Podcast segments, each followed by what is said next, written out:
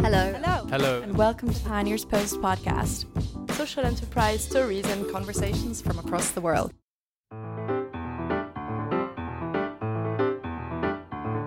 There are lots of ways one might define a good leader, and many figures one could readily select as examples. But at Pioneers Post, we're interested in a specific kind of leader. We're looking for those leaders who are both trying to make a difference and doing business differently. These are the leaders treading that fine line between money and mission for the benefit of people and planet. So, welcome to the Good Leaders podcast with me, Tim West, founding editor of pioneerspost.com.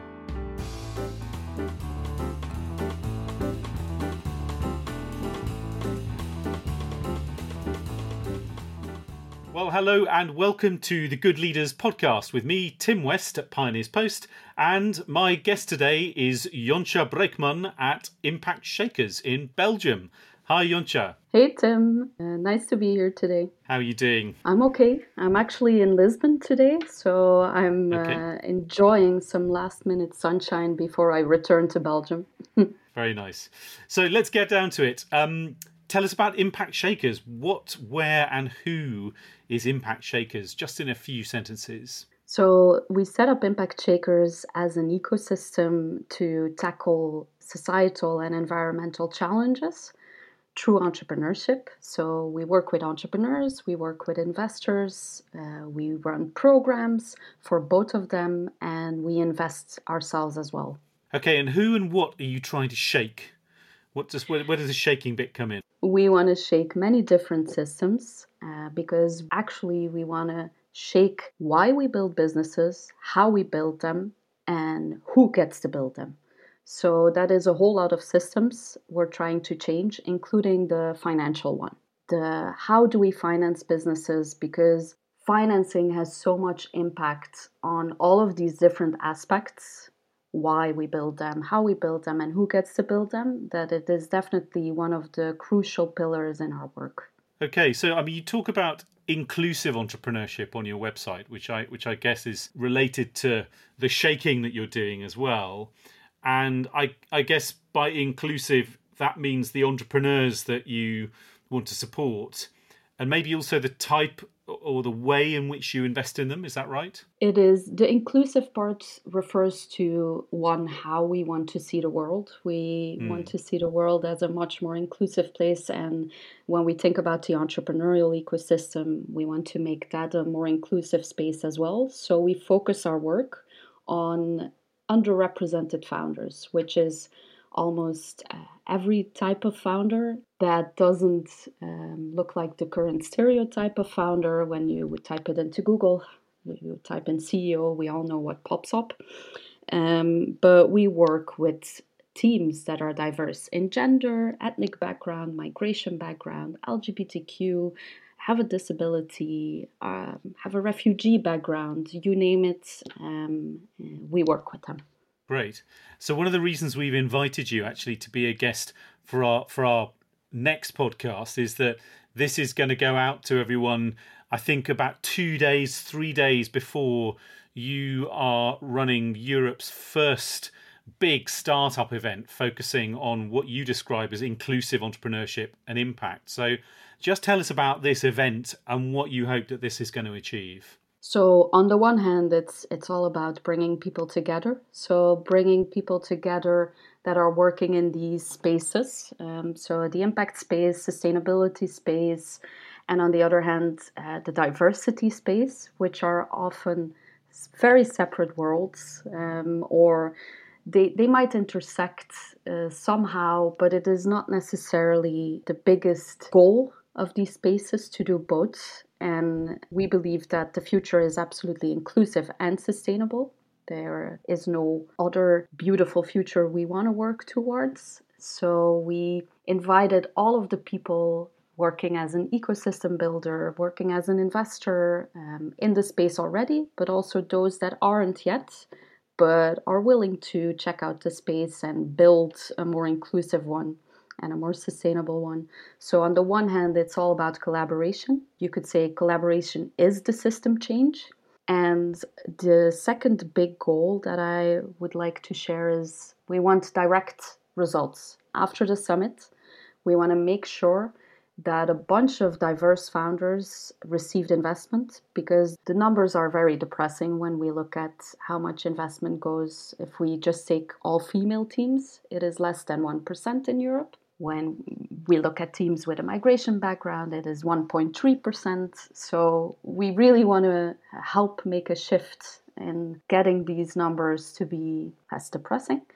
And what have we got in store at the event is uh, we have a pitching competition to which we received more than 400 applications of only diverse teams, only an impact, so a niche, but not that big a niche apparently, um, which proves again that this is not a pipeline problem. But we already have three people, three investors, uh, committed to start due diligence with one of the 24 finalists in this competition. Um, amongst them are we as well. So we commit that we will start the actual investment process with one of them, but two other people did, which is a very nice ecosystem signal. We have three other investors a group of business angels, a social innovation fund, and a group of female um, angel investors that committed to fast track one of the 24 finalists. We will also share a database of over between 50 and 100 of these 400 startups with all attending investors at the event because this is again the collaboration is system change. We want to share this deal flow. We want to get these founders invested in. We want to raise the entire ecosystem and lift everybody and join forces to make this happen more quickly. And yeah. It sounds great. So, on the one hand, you want to bring people from the entrepreneurship side and the investor side together. Now, that seems quite simple. Um, mm-hmm. But actually, the number of conferences that I go to, and I'm sure you go to, when where the investors are just talking to themselves or the entrepreneurs are talking to themselves. I mean, you know, they can investors can learn and should learn from each other. Of course, they should. Same with entrepreneurs. But um, it sounds like the difference that you want to make is um, you know we use this word collaboration and it can seem quite wishy-washy but actually what you're talking about is deal making really isn't it? You're, you're talking about real deals and real money. And remarkably as you say you've got this pipeline of more than 400 organizations entrepreneurs who've applied to to pitch. And you say you, you've got you've had to narrow those somehow. You've narrowed those down to 24 finalists. Mm-hmm. So that that is a real achievement in itself, but a real sign that actually um, the opportunities for social entrepreneurs and for investors are really quite quite substantial. What what kind of money is on the table for them? Then I know I know they don't get money immediately because obviously you have to do, as you say, the due diligence. But what is the opportunity there that they might be offered? It, it completely depends. The commitments, the three commitments that have been made are between 15 and 50k. So those are okay. more for the earlier stage startups. Um, we have a couple of startups selected in the final 24 that are actually raising 2 million rounds, or uh, one that has a 6 million rounds. And okay. we have investors present at the event, so we have more than 40 different impact investing funds that are joining the event. And they, they all invest very uh, different ticket sizes, so there, there are opportunities for all stages. And uh, we will facilitate this as well at the event. But because we're not that big yet, um, it'll be an event with uh, around 300 people probably yeah. will end 400 maybe uh, it will be very high quality networking uh, because the only people that will be there are our closer network our closer circle of these ecosystem builders, investors, and key players in the entrepreneurial ecosystem in general. Mm-hmm. And the, the, the level of connections that can be made and the, the time you can spend with someone is uh, very high quality. Great. So tell me about Impact Shakers in sort of financial and impact terms, and also maybe how you know putting an event like this. We we we ran um, one of the UK's sort of leading social investment events for a decade, and I know it, it's a it's very exciting, but it's a big risk. You have to put quite a lot of money on the table. Tell me about your business model at Impact Shakers your revenue and profit, and also how an event like this sort of impacts on on the numbers and things. What, what what's your situation at the moment, and how was it when you first started as well? So so our journey has been uh, not easy. I think any company wanting to make impact, the journey to profit is a bit longer usually.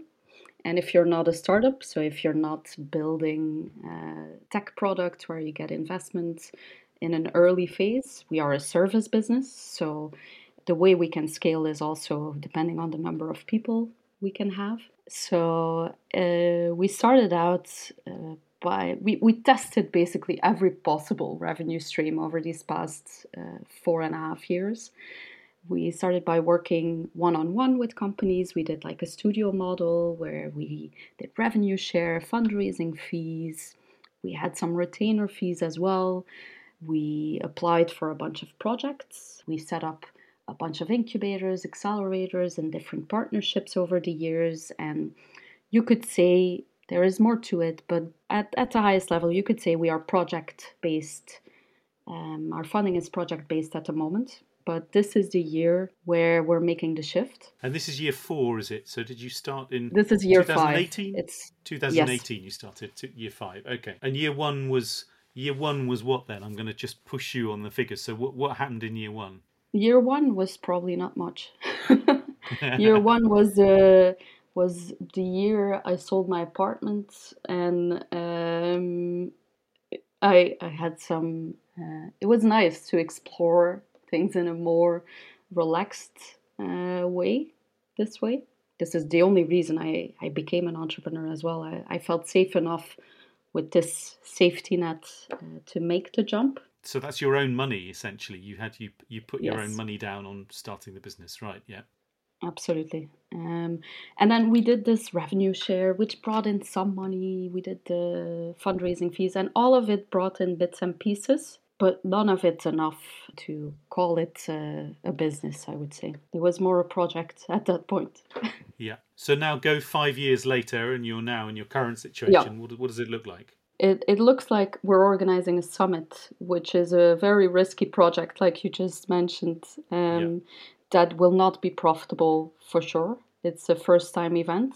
So. Yeah yeah, you take the risk. Uh, maybe it will work out, and and uh, some direct revenue will come from it, but chances are very low. Especially this this year, in Europe, the the big budgets for sponsoring aren't there at the moment. But it will lead. We we we're confident it will lead to other beautiful opportunities afterwards. Yeah. Uh, but that's not what we build our business model on. It will be the fund it will be the right. fund we're raising. We are shifting to one of the, the business models that have been proven in the entrepreneurial space, in the entrepreneurial sport space, mm-hmm. which is you use an accelerator as a front end, but you basically are a venture fund on the back end. And have you experience in that from your previous career moves, or is this something that's new to you. You have a number of collaborators and co-founders as well, don't you? Yeah. So um, running a fund, a venture fund, will be new. But last mm-hmm. year we set up a first investment vehicle, which yep. we call our micro funds, which writes out family and friend size tickets. So this one we've been running for a year now, but the fund experience comes with uh, my fund partner Alina Klarner, who has a background in private equity, uh, where she was an operations manager. And it is amazing to find a person that is so complementary yep. because I love the idea of more ecosystem builders like myself moving into the investment space. But mm. you definitely need to find someone who complements your skills and your background to um, make it work and build a credible proposal for. Uh, mm investors in the fund as well. Okay. Well, tell tell us a bit more about you then. So, your background. Who is who is Yonca? Where are you from? Um, what was your upbringing like? Where where did you grow up? What was your education? So I I'm Belgian, um, mm-hmm. but my father is Turkish. So my father came to Belgium in the 70s as a laborer immigrant, but I ended up being raised by my mom, so by a single mom who's Belgian. Uh, so it wasn't always easy. By the time I uh, got through uh, my teenage years, uh, which were pretty turbulent, but um, got some experience uh, getting myself into and out of trouble. And yeah. I uh, went to university but I got to work full time in a very Belgian place, which is a fry shop, which you would refer to as a chip shop, I think. Yeah. I studied history, but by the end of my studies, I was like, I need a job. I need to get to work and get out of here. And uh, it was the year 2007, and all of the banks were hiring. Uh, so, with my history diploma, I ended up working in a bank and I ended up uh, helping small and medium enterprises with credit. So now that makes sense. mm. Back then, um, it didn't as much. But in 2008, 2009, I, I realized, probably in an accelerated way, that I didn't want to work for a bank. So I quit. I went to work for the government in Belgium. So I became a civil servant. Right. And there, I got to design training programs and organizational development, personal development, um, leadership and management programs. So uh, I ended up in doing a combination of those two in the startup ecosystem completely by chance. Someone offered me a job, saw in a meeting somewhere, quit my job two days later, and that's about 10 years ago. I ended up helping to build the Belgian startup ecosystem which was incredibly exciting for me to be able to make decisions and implement those decisions, execute them. It felt so freeing to do that. And yeah, from there the startup journey started and and and what shifted you or flipped you into being a social entrepreneur yourself then? So you you I mean, sounds like you had a great grounding, you know, whether whether or not you wanted a job in a bank, that gave you some, you know, really interesting experience of, as you say, sort of learning about credit, and then you know working for the government. That's pretty useful as well. Gives you some credibility, and uh, and then working in the sort of startup world, so you understand that. So that's a pretty good um, biography and set of skills and experiences that you've learned. What what made you decide that you wanted to have a go at being a social entrepreneur yourself then? I, I actually I left the startup world uh, in 2017. I, mm. uh, I set up a startup hub in Ghent, which is my hometown. I ran the first batch of acceler- uh, of the accelerator there, and um, I decided I, I wanted to do something else. This is when uh, I sold the apartment, yeah. and I went to uh, the New York Film Academy uh, to study virtual reality filmmaking. Um, okay. so that's a big uh, escape. That was a big escape. Um, it was marvelous, and uh, I made a, a, little zombie movie in uh, virtual reality. And after the program, I ended up building my first company, uh, which was a production company with one of my teachers, and we right. focused on uh, bringing underrepresented narratives. So, okay. true to my nature, uh, it was already on inclusion. Um, it was about lifting others, but in a different setting than mm. entrepreneurial support. We we worked together for a number of months, but then I realized this was not the right partnership for me. Mm. And uh, I decided to move to Silicon Valley, which was where I wanted to go in the first place, but I got rerouted to the Film Academy, um, which was too attractive. And mm-hmm. um, in New York, I made a friend. His name is uh, Glenn Contav, and he inspired me to work on this social entrepreneurship, which at that point I called activist entrepreneurship. And yeah. because he was an activist, he was an activist in Black Lives Matter. He had ran a marathon in chains. He was using technology to amplify his activism and trying to build a business out of that.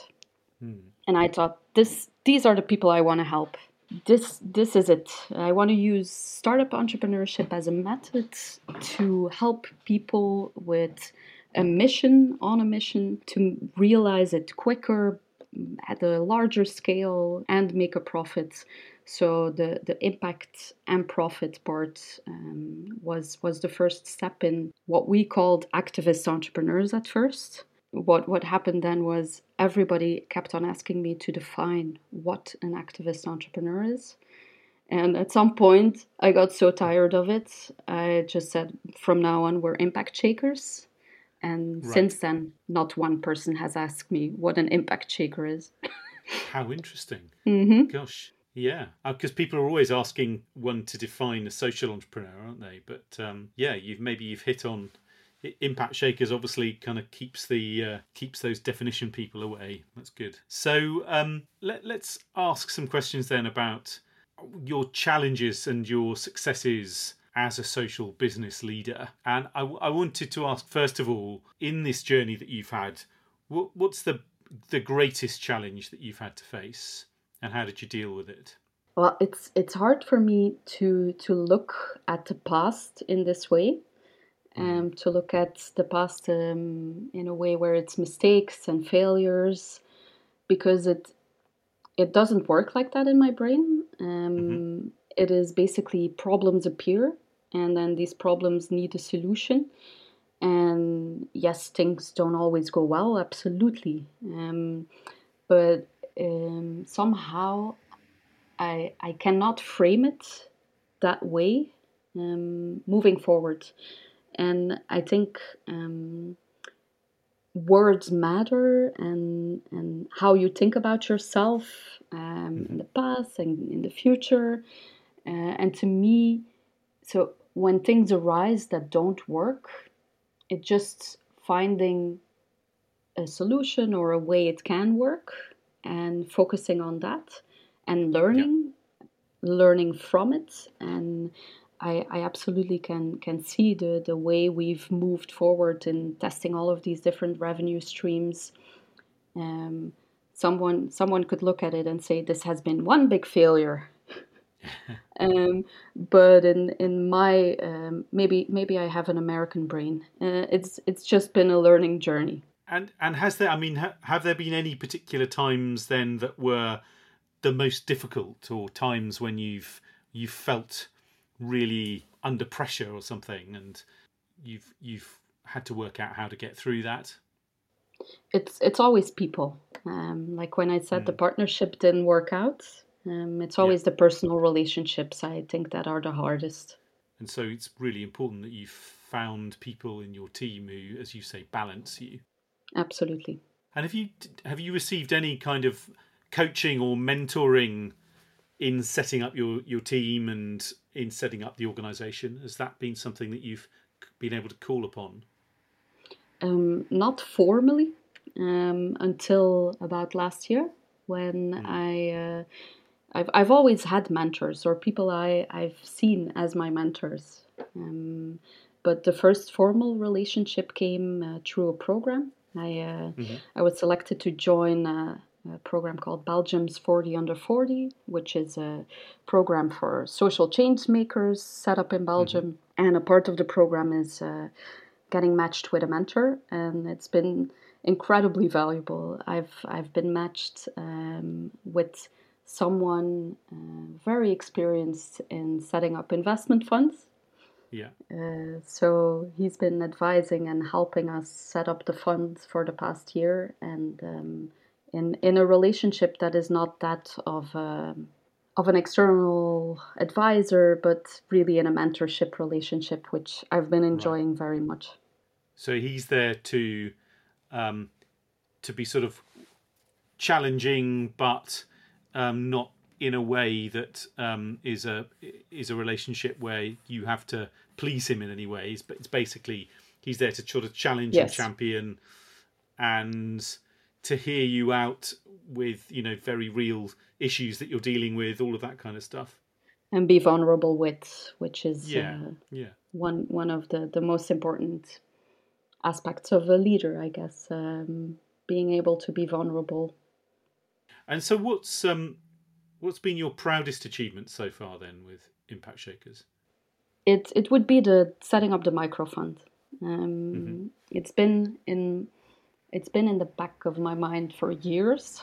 and we started looking into the legal aspects of it a couple of years ago and finally figured out how to do it because we wanted to do two things write a family and friend size uh, tickets, but also help more people learn about impact investing and get into impact investing because yeah. if we want to build a more inclusive space, we definitely need more diverse investors in there as well. Yeah. And we set up the structure last year in April, so it's been a full year now and we have 80 members. We've made five investments. Uh, out of these 80 members, they're between 22 and 82. Um, there is a lot of them that are brand new to investing, and um, we're gonna make our sixth investment in one of the finalists at the summit. Oh, very good. And how big is the fund at the moment? How much has it got in there? Oh, well, about 150k. Okay. And the size of the investments that you've made so far then has been what sort of level? Oh, we've made five of 25k now. Okay, so if that's your proudest achievement, I, am interested in what qualities. So this is called the Good Leaders podcast, and I'm interested in what qualities um, that you think make for being a good leader. So, what do you think a good leadership is all about? What have you discovered in your role as a leader?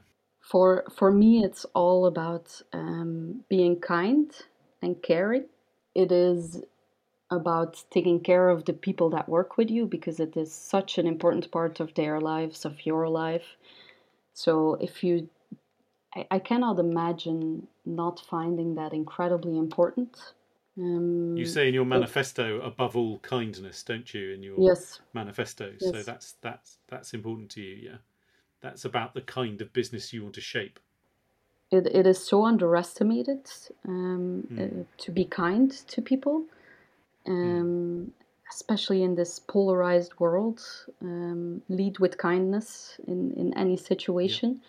But if you work with a limited number of people, it is how can you not? And um, I don't know if, if we will grow to 50 people at some point.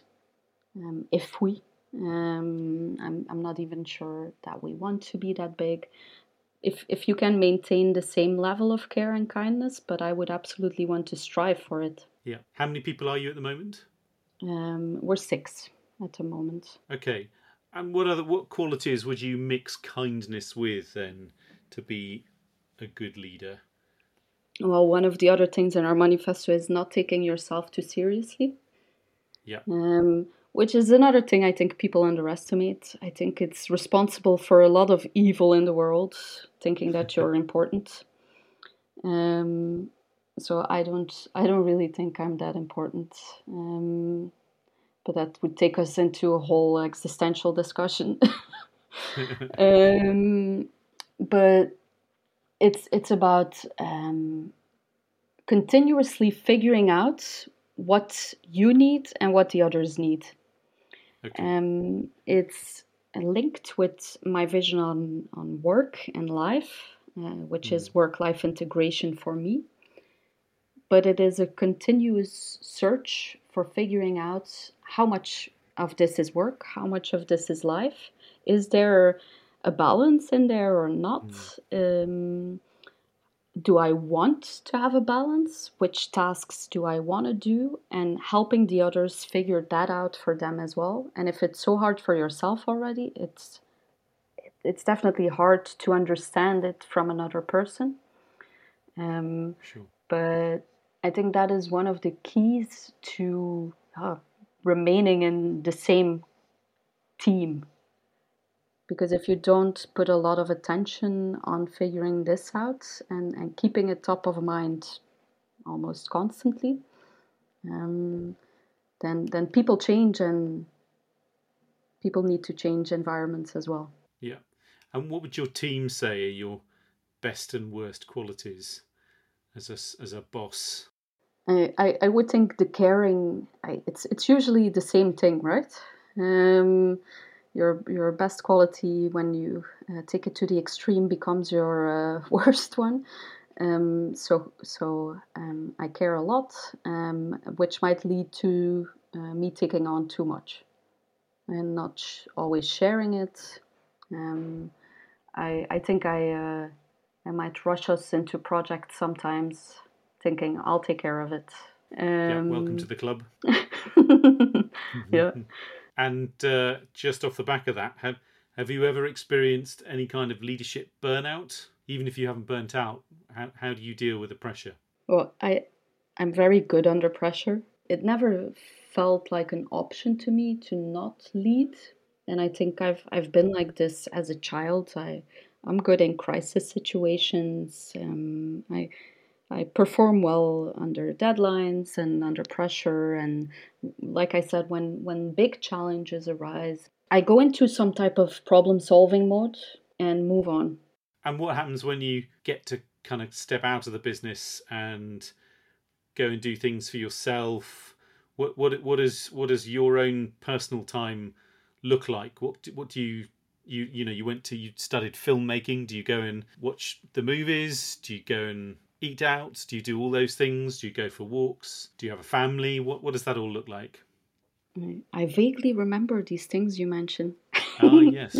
no, I um uh, I do all of those, um, but I do not have a family, so I am very flexible in where I am and where I spend my time and Yeah. with whom. Um, but I love fiction, which is why I went to study filmmaking uh, at first. So uh, when I have more time, uh, I read. I read science fiction. I love uh, world building and thinking about how other uh, forms of society and systems could look like. So, am I working? Aren't I working? um, I love watching films, TV, and eating out, going to wine bars because I spend a lot of time in beautiful Lisbon. There is so much So what are you life. doing in Lisbon then? What's what what's happening in Lisbon? Is do you live there part of the time? Yes, yes, most of my time, except for this past year. After San Francisco came London, but I moved to London in February 2020. Best time to move to a new place. So after two weeks, London closed, and uh, Yeah. I decided to uh, look for a different place, and I ended up in Lisbon. Need to give London another go, maybe. Yeah, I, I wouldn't mind. Okay, so final question, which is what's the next big exciting development on the horizon for you and your social business now and so, you know so in the next year or so but then looking 5 years ahead as well.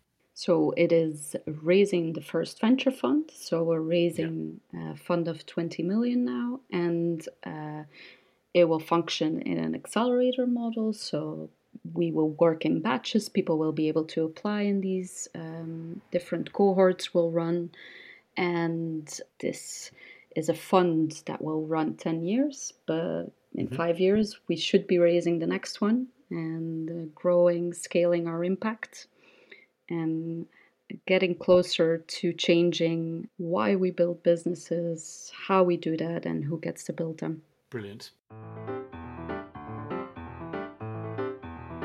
So, um, in addition to the longer questions, we've got a series of quick fire questions where essentially I ask you to choose between one thing and another, sometimes quite awkward choices. Um, so, I'm going to fire those at you now. Profit or purpose? Purpose, Business or charity? business, Equity or debt? equity, Startup or growth?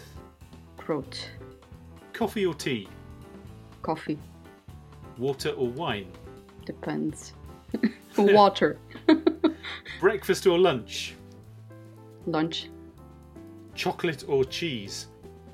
No, no, I cannot make this choice. Go on, choose. Chocolate, Corporate or cooperative? cooperative, Entrepreneur or investor? uh, investor, Inclusivity or sustainability? inclusivity, Zebras or rabbit holes? rabbit holes. Right, you better just explain that quickly because uh, so our, our listeners understand why on earth I've asked you about that.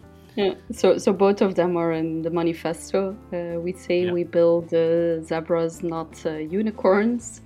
Um, but going down rabbit holes means we'll discover more animals, even. Okay, brilliant. Good choice. Newspaper or tablet? Ah, newspaper. Novel or Netflix? You're asking me really existential choices here. Sorry. Um, so, uh, novel, Art or science? science, A stroll through New York or a walk on the beach? New York, Team day out or a one to one? one to one. Michelle Obama or Queen Matilde of Belgium? Michelle Obama, Okay. Bravery or commitment? bravery, Boldness or kindness? kindness, Humility or ambition? ambition, Evolution or revolution? revolution. Yonca Braeckman from Impact Shakers, thank you very much indeed for joining the Good Leaders podcast. Thank you, Tim. That was fun, thank you. You've been listening to Good Leaders with me, Tim West, founding editor of Pioneers Post. If you like what you hear or have comments, questions, or suggestions for guests, then please get in touch via Twitter at Pioneers Post or email goodleaders at pioneerspost.com.